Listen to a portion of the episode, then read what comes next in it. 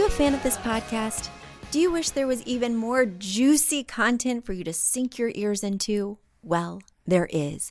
You can become a premium member of this podcast for $5.99 a month and get full access to an archive of over 50 bonus episodes.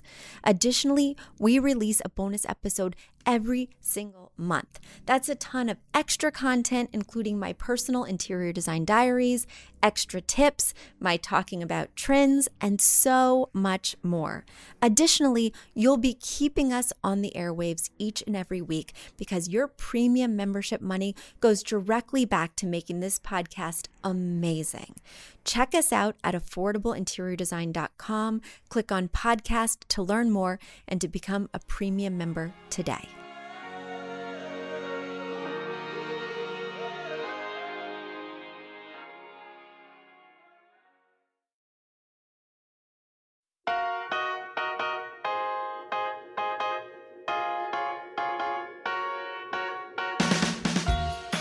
A high end designer or a lot of money to get a luxe look. Be your own interior designer with big design, small budget. Here's your host, Betsy Helmuth. Hi, everybody. It is so good to be back with you again this week. What week it is! It is, even though it's in the 80s here in New York City, feeling like fall. We went apple picking with my daughter's class this morning. So adorable. And even while I'm volunteering at the apple picking extravaganza, I still get people coming up to me with design questions. And you know, I love to answer them. That is what I'm all about. And that's why I'm here right now. So I can't wait to dive into your questions. But before I do, let me just tell you a little bit about what I'm working on.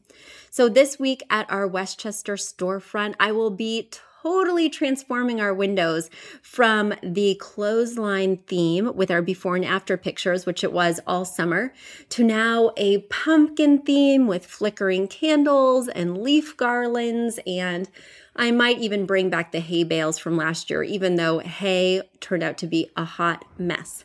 I was finding hay, well, really up until last week, in little nooks and crannies and the cracks between the floorboards. So hay turned out to be a misstep, but it looks so nice in the windows. I'm always thinking of ways to make the windows look more dynamic, ways to make them look eye catching. Lately, we've been getting a lot more requests for commercial interior design for small businesses, for salons, for restaurants, for lash studios. And the exciting thing about that is that you think about design in a little bit of a different way. So, certainly when you have storefront windows like we do, we have two large, um, and by large, I mean about five feet wide and three feet deep storefront windows that are just begging for some beautiful display because they have windows on three sides. So the pressure is on every season for me to get it right. And a few things that I've noticed are the key when creating a display is to use height. So, not only to use height on the floor in terms of not keeping everything low, but instead having lots of levels. But the other key is to utilize the height from the ceiling, bringing things down from the top so that they hang and fill in that upper space is also a really important strategy when you want to have visually arresting windows. The other thing that you need is, of course, pops of bright color because anything through a pane of glass is going to get a little muted just by you know, the effect of being seen through a pane of glass. So you really have to grab people's attention either with bright, festive colors or with something sparkly and shiny. Something shiny in a window never fails to impress. So sometimes I'll use mirrors, sometimes I'll use glittery things or metallic objects that really will capture that light. The one issue that I have with using too many mirrors in my storefront windows is that we get a ton of sunlight. So that light then gets reflected back. It could really be problematic for people walking by who will get blinded by a reflection of the sun. So that's something to keep in mind with mirrors in a window is they can work for you and against you. But the other thing I like to keep in mind is using light So I mentioned that I'm going to be using some flickering candles that I got on Amazon for $27 for nine of them. And that will be a nice element. And of course, I won't have them on all day long. I have a little remote and I'll turn them on at night. So they flicker all through the night. And of course, the nighttime is getting earlier and earlier in the day. So soon I'll be turning those on at like five o'clock and they'll just go all night long with their little AA batteries. But in the Christmas season, of course, I'm using twinkling lights. I've got lights on a tree or just decorating the windows. So these kind of things are things that you want to think about if you're decorating a commercial space that has some sort of display element. And lastly, on this topic, before I dive into your questions, when I'm thinking about creating awesome display windows, you always want to be communicating a message to your clients and having this sort of window on a street, you get a great opportunity to talk directly to potential customers. So I always have some kind of messaging up. Either it's a chalkboard that has something really cutely written in the colors of the window, or it's a little note on my front door that's on a little whiteboard that I have on a string. But I'm always communicating to my clients something that I want them to know about what's new, what I'm currently working on, where I'm currently going. For instance, this morning I was designing in Yorktown Heights and I love to share that with the people passing by. So I'll pop up a little sign saying, designing in Yorktown Heights. I'll be back in a couple of hours. And people get really excited. They're always wondering where I'm going, what we're doing, and they're stopping in and saying, Betsy, I see you're designing all over the place. So communicating with your clients, it's just an awesome opportunity if you do have that that kind of storefront experience. All right, so now I digress. I'll move on to your exciting questions that you've been sending in by the email loads. Let me kick it off with this very interesting question from Stacy. Stacy wrote me this week and she asked, I'm located in the small state of West Virginia and I'm currently in the middle of trying to get my color consulting business off the ground. Our economy is struggling, but I think there's room in the market for strictly color consulting, choosing paint colors and overall palettes for the home. Do you have any advice on how to market it? Our economy does not support a full time interior designer. Most around here have side gigs. But I think a color consultant could be more financially doable for most individuals. I'm looking to target that Pinterest crazy individual who wants the look but isn't sure how to find the right color. And so you don't think I'm taking a shot in the dark, I have a degree in graphic design and color is my jam. I've always had a knack for it and I love your podcast, Stacy. Well, Stacy, thank you so much for writing in. You know I'm going to have some opinions on this. So, the first thing would be to test the market. Now, you mentioned that you have a small market, but the exciting thing about working with color is you could go virtual. So, test the market. Go to your friends, ask around when you're at a party, and say, Is this something you would want? See if there's even demand in the community. Maybe there are some local Facebook groups, like some mommy groups, because it sounds like that Pinterest person might very well be a mommy and you can write on the group I'm thinking of opening a color consultant business. What would you want to see? I love that Facebook now has an opportunity for you to ask a little quiz. So you can say, What color experiences would you need help with? Would it be paint? Would it be selecting a palette for your home? And have people check that box on the different Facebook groups, not only for your town, but those specific targeted groups. Like I was saying, that mommy group, that crafting circle. The other thing that you might want to think about is I tell business owners, a lot of people ask me about entrepreneurial advice. So when people are thinking about starting their own business, I ask them to work backwards. So, what amount do you need to make to make this new venture worth it for you? What is that figure? Let's just say it was 30,000 a year. Let's say you needed to make 30,000 a year to make starting your own business a viable opportunity. Then you divide that down by how many clients you think you can really get. Now, the problem with color, especially paint, is that people only paint once every five to 10 years. And so you're not going to have repeat clients very often. And that's where the real money comes in is somebody hires you, they love you, they love your work, they trust you, and they want to hire you again and again and again. Personally, I'm not fully understanding and correct me if I'm wrong, watchers, listeners, people. Email me, let me know, Betsy at affordableinteriordesign.com. But I'm going to keep it real. is there a market for someone to create a color palette for someone's home that's not paint? Like, I totally get the paint consultations. We have a lot of success with those at Affordable Interior Design. But thinking outside paint, thinking about fabrics, rugs, window treatments, I would feel like if somebody just created a palette for me, I would still be really lost. I would still have to find those exact items that fit within that color palette, in which case I'd still have to hire an interior designer. So I feel like that color consultant is sort of a middleman that's just handing off the work to an interior designer who may not even agree with that. I feel like you're either all paint or all interior design, but this little weird middle nebulous thing, I'm not sure if there's even a home for that out there. Now, prove me wrong, people. Tell me about your favorite color consultant. I want to know. But I just can't think that it's going to have a very high demand. Just color consulting and creating palettes. And so once you've taken that number, as I said, and divided it down by the number of clients, then you have an idea of what your package needs to cost or what your offering needs to cost. And that is what you build your service around. Now, people will ask me, did I do that when I started affordable interior design? Heck no. I did not work strategically like that. I just started and tailored my plans and packages to what people were calling and asking for. People were calling and saying, Betsy, I need this, or Betsy, I wish I had a package that did this. So, over 12 years, I have been constantly tweaking, refining, editing my packages. In fact, I'm going to launch a new package next week to meet even more of those customers' needs and eliminate a couple of other packages that have been less interesting lately. But I would want you to think about that because packages, I find as an interior designer, can sell themselves. I was just on a podcast this morning, Obsessed with Design. And basically, he kind of talks to design entrepreneurs, be they graphic design or visual artists or interior designers. And I was telling him that it really gets my goat. It really bugs me when interior design firms don't give you a total cost. When they just say, well, it's going to be 10 hours of design time, each hour is $150, but they don't guarantee a result at the end of that. You're not sure exactly what you're going to get.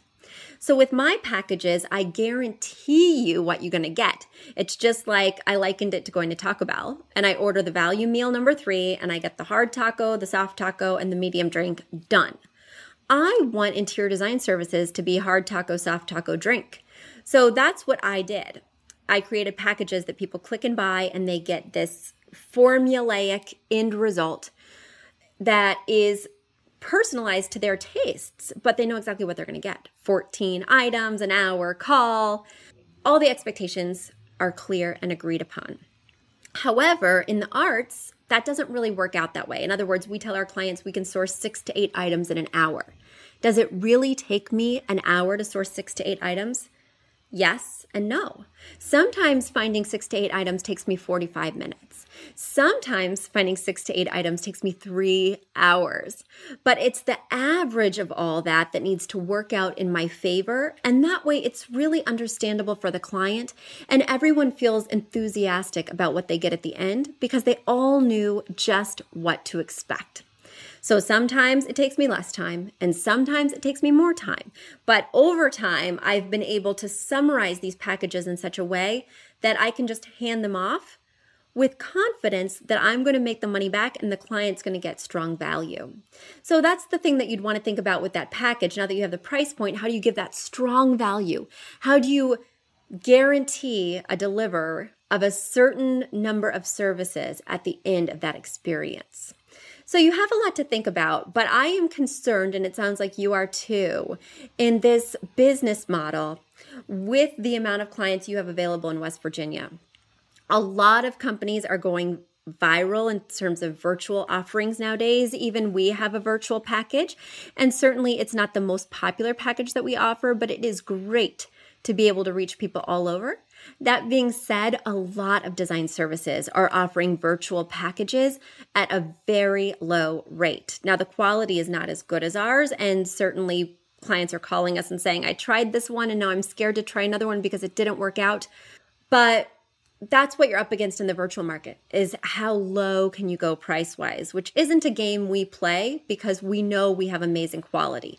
The person who mans our virtual package has been with us for five years kelsey. So i know she is a pro inside and out. I know you're going to get more than the value you paid for with our virtual package and that's another component that i always recommend to entrepreneurs. Under promise over deliver we surprise our clients with bonus items. We surprise our clients with extra mood boards. I'm always asking myself and my designers, how can we give this client a little more than they expected? That way, you're very memorable because there is no better marketing. There is no better marketing than a referral. So, Stacy, I really hope that helped. I hope it didn't scare you too much away from being an entrepreneur, but I wouldn't hesitate to start this as a side gig.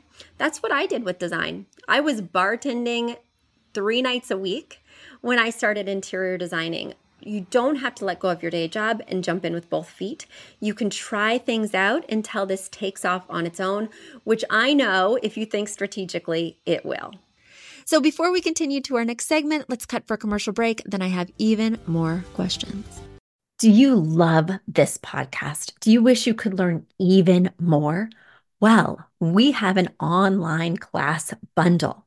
Our online class bundle is comprised of three online classes beautifying your home for less, styling your home, and the fundamentals of feng shui.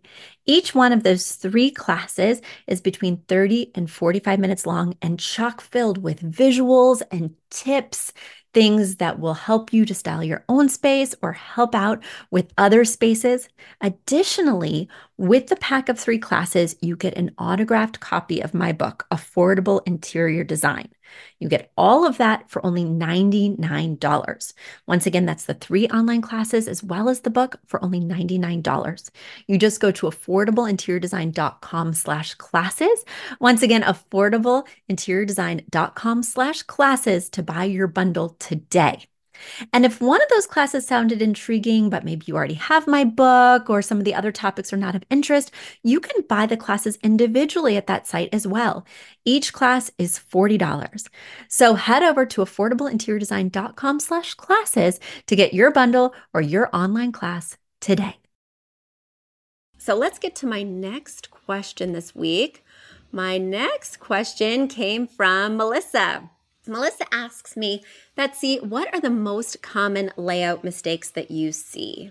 One of the most common layout mistakes that I see is that people place their furniture primarily I'm discussing seating or beds, that comfortable upholstered furniture, so that it cannot see the main point of access. So, the main point of access in any room is either the door where you enter that room or the hallway or walkway where you primarily enter that room. And from your seating, from your sofa, from your bed, I want you to be able to see that main point of access clearly. That's the best feng shui. That's the power position. That's the place in which you feel most alert in the space and feel most comfortable because you can see the primary path from which people are coming and going. The other thing that I see is that people don't consider balance. So, for instance, if you decided that you want to put your TV on one wall, which is a small piece with maybe just a small console, and then you've put your large sectional on the other wall. Well, this room is really off balance. On one side, you have this hulking upholstered elephant, and on the other side, you have a screen. How do we add some weight to that side with the TV? There are several ways to add weight. One way that we can do it is we could put an armchair next to that TV, something also upholstered and a little bit bulky so that it adds some visual weight to the wall. Now, for those of you who've taken my online or in person classes, you know that I don't say weight too much. Do you know what I say? Oh, guys, I hope there's not a not a filter on this. I say cojones. If I have a sectional on one wall, I have to make sure that I give the other wall some cojones so that it can stand up to all that weight on the other side of the room. Another way to do that, especially in the apartments that we work in with this open living dining concept, is to make sure that that sofa, which is typically the biggest visual element in the room, is counterbalanced by the dining table, which does not wind up on the same side of the room as the sofa. That would mean the two biggest pieces of furniture on the same side, and I tried to avoid that and balance the room by putting that larger dining table opposite the sofa. So that's one of the biggest mistakes that I see, Melissa. Let me think if I can think of another one. Another one that really bothers me and that kind of blows my clients' minds is that they really feel attached to the idea that you can't float furniture in the middle of the room. You can't put a sofa in the middle of the room. And that is so wrong, especially in big rooms that need to have multiple functions or multiple zones. You need to float that sofa and use it almost as a pony wall or a low wall to create one space as separate from the space behind it. So don't just imagine your furniture hugging the walls. Imagine some of those pieces coming into the space and floating on a diagonal or just smack dab in the middle of your room. And you'll find that it makes better use of large rooms. And also, it helps so that things don't feel so expected. It makes things more visually interesting, especially when you're putting something in the middle of the room on a diagonal be it an armchair or be it a bookcase that's on a diagonal in the corner.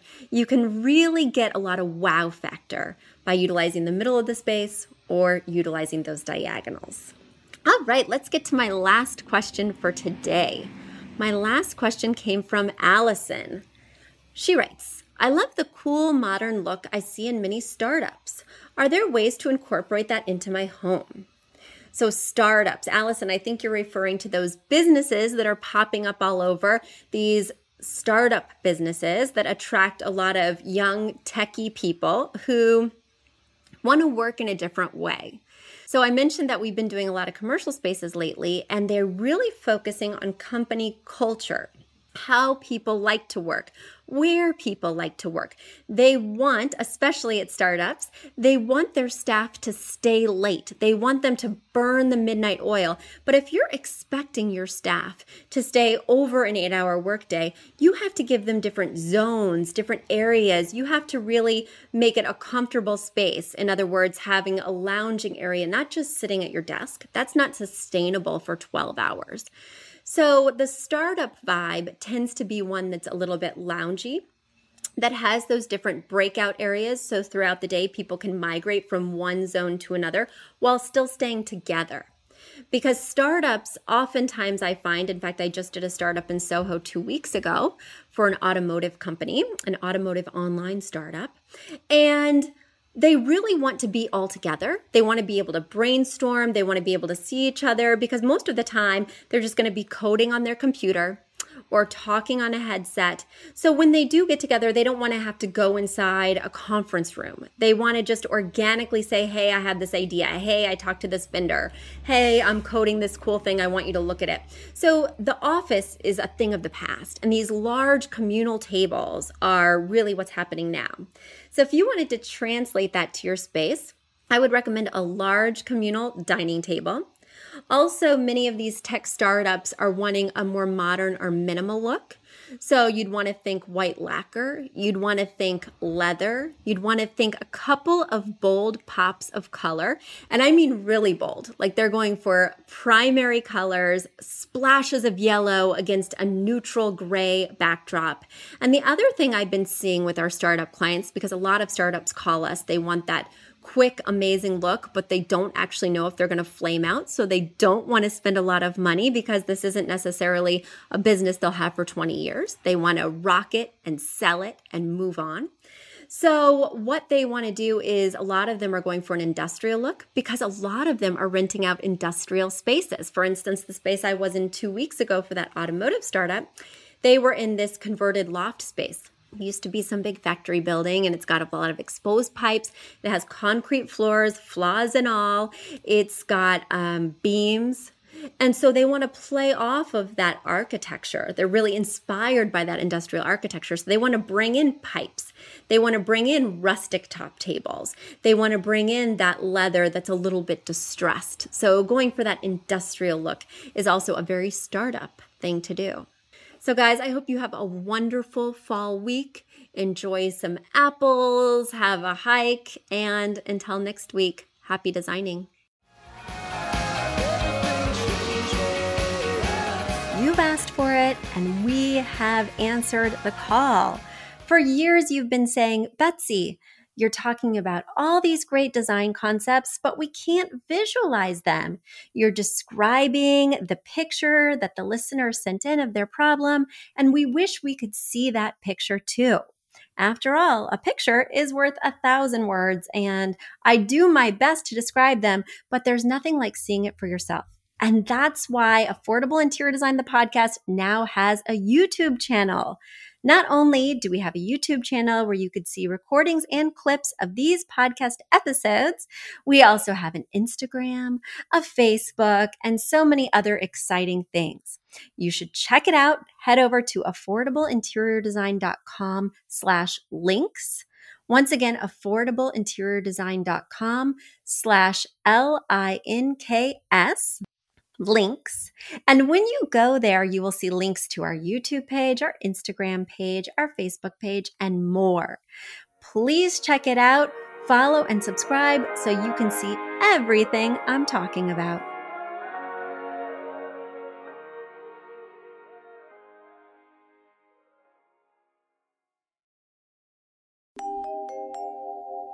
A big thank you to our amazing producer, Katherine Heller, to Aton and the MVCR House Band, and to Affordable Interior Design, the sponsor of this podcast and the premier place to get an amazing look on a budget.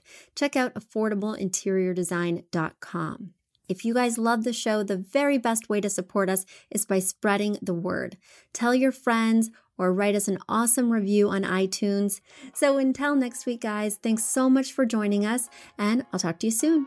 Bye.